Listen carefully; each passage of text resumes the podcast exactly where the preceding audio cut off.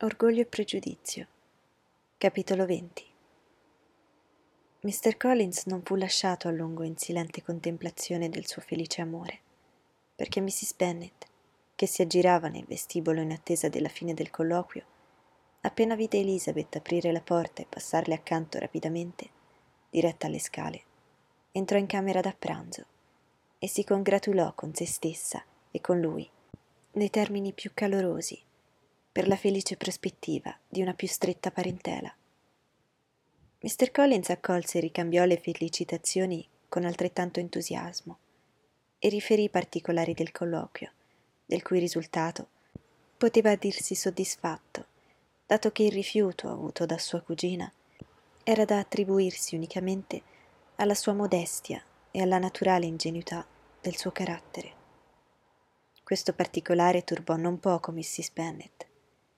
Avrebbe voluto poter essere convinta che sua figlia, respingendo la domanda di Mr. Collins, avesse inteso incoraggiarlo, ma non osava crederlo e non poté fare a meno di dirlo. «Ma fidatevi di noi, Mr. Collins. Elizabeth sarà ricondotta alla ragione. Le parlerò subito. È una ragazza sciocca e caparbia che non conosce il tornaconto, ma glielo farò capire io». «Vogliate scusarmi se vi interrompo, madame», esclamò Mr. Collins, «ma se è realmente sciocca e caparbia non so se sarebbe la moglie più adatta per un uomo nelle mie condizioni, che cerca naturalmente la felicità nel matrimonio.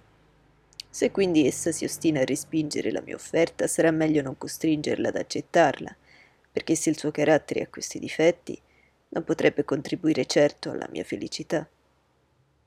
«Non mi avete affatto compresa», disse Mrs. Bennet allarmata. «Lizzie è ostinata soltanto quando si tratta di queste cose. Per tutto il resto ha il miglior carattere del mondo.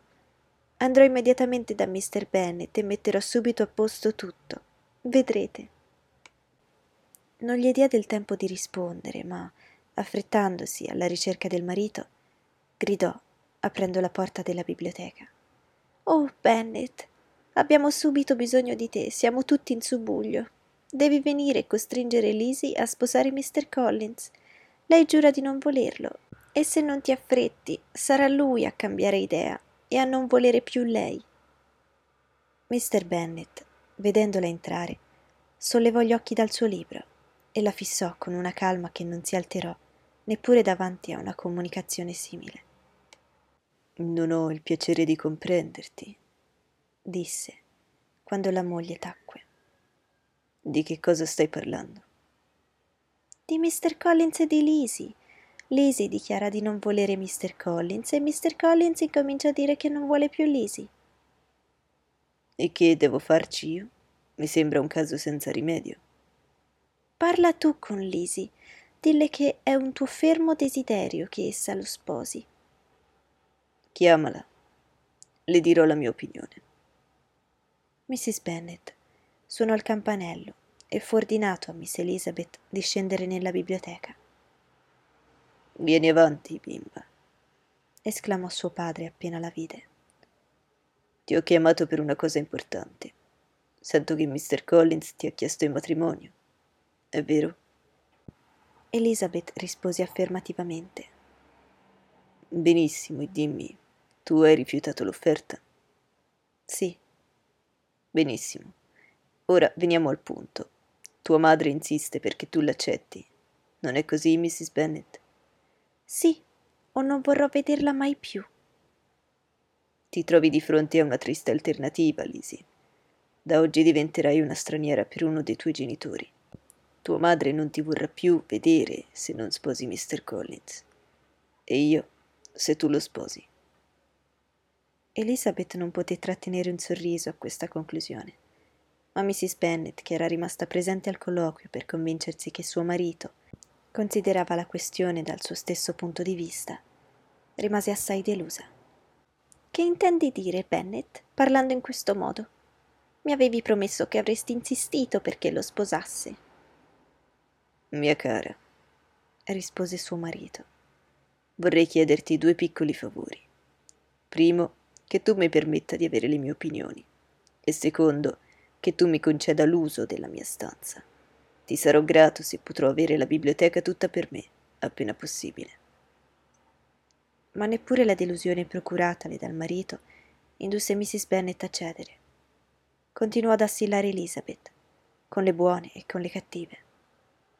Cercò di ottenere l'appoggio di Jane, ma Jane, con tutta la dolcezza possibile, rifiutò di intervenire. Ed Elizabeth, ora sul serio, ora scherzando, rispondeva ai suoi attacchi. Ma la sua decisione non mutava, per quanto variasse il modo di esporla.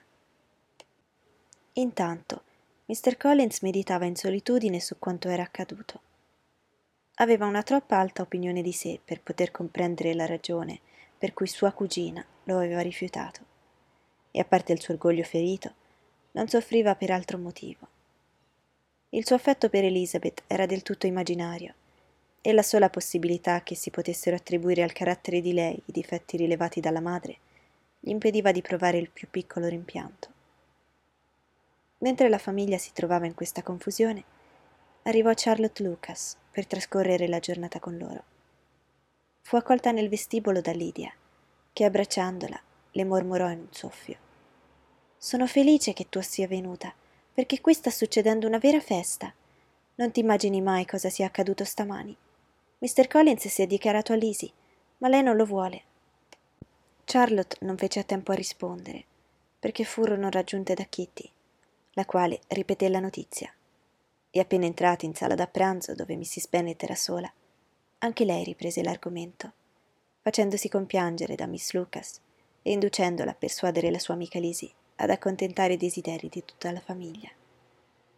«Fatelo per me, vi prego, Miss Lucas», aggiunse in tono dolente, «perché nessuno è dalla mia parte, nessuno mi comprende, nessuno mi appoggia, mi trattano proprio male, non c'è alcuno che abbia pietà dei miei poveri nervi». L'entrata di Jane e di Elizabeth evitò a Charlotte ogni risposta. «Eccola che viene», continuò Mrs. Bennet, «con l'aria più indifferente del mondo e senza un pensiero per noi, pur di fare quello che più le piace. Ma ti dico, Lizzie, se ti metti in testa di rifiutare a questo modo ogni offerta di matrimonio, non troverai mai marito. E non so davvero chi ti manterrà quando sarà morto tuo padre. Io no, davvero. Non sarò certo in grado. Ti avviso a tempo. Fra te e me da oggi è finita. Ti ho già detto in biblioteca che non ti avrei più parlato, e vedrai se mantengo la mia parola. Non mi piace parlare con dei figli disobbedienti, non che mi faccia piacere parlare con alcuno. Chi come me soffre di nervi non è portato a discorrere. Nessuno sa quanto soffro, ma è sempre così. Chi non si lamenta non è mai compatito». Le figlie ascoltarono in silenzio lo sfogo, ben sapendo che ogni tentativo di placarla non avrebbe fatto che accrescere la sua irritazione. Poté così continuare a parlare senza interruzioni, fino a quando furono raggiunte da Mr. Collins, che entrò con aspetto più imponente del solito. Nel vederlo, Mrs. Bennet disse alle ragazze: «E ora vi prego, tacete tutte e lasciate che Mr. Collins ed io possiamo parlare indisturbati». Elizabeth uscì in silenzio dalla stanza. Jane e Kitty la seguirono, ma Lydia non abbandonò il terreno, determinata a sentire tutto quello che poteva, mentre Charlotte, trattenuta dapprima dalla cortesia di Mr. Collins, che si informò minutamente di lei e della sua famiglia, e poi da una certa curiosità, si avvicinò alla finestra per non aver l'aria di ascoltare. Con voce dolente, Mrs. Bennet incominciò la conversazione. «Oh, Mr. Collins!» «Cara signora», egli rispose, «non tocchiamo più quell'argomento. Lungi da me», continuò con voce che mostrava chiaramente il suo dispetto, «l'essere offeso dalla condotta di vostra figlia. È per tutti un dovere rassegnarsi ai mali inevitabili ed è particolare dovere per chi, come me, fu così fortunato in altro campo. Si tranquillizzi. Sono proprio rassegnato. Forse lo sono anche maggiormente per il dubbio sorto in me che se la mia graziosa cugina mi avesse onorato della sua mano, forse non avrei raggiunto con lei l'aspirata felicità. Ho spesso osservato che la rassegnazione non è mai così perfetta, come quando la fortuna intravista perde qualcosa del suo valore ai nostri occhi.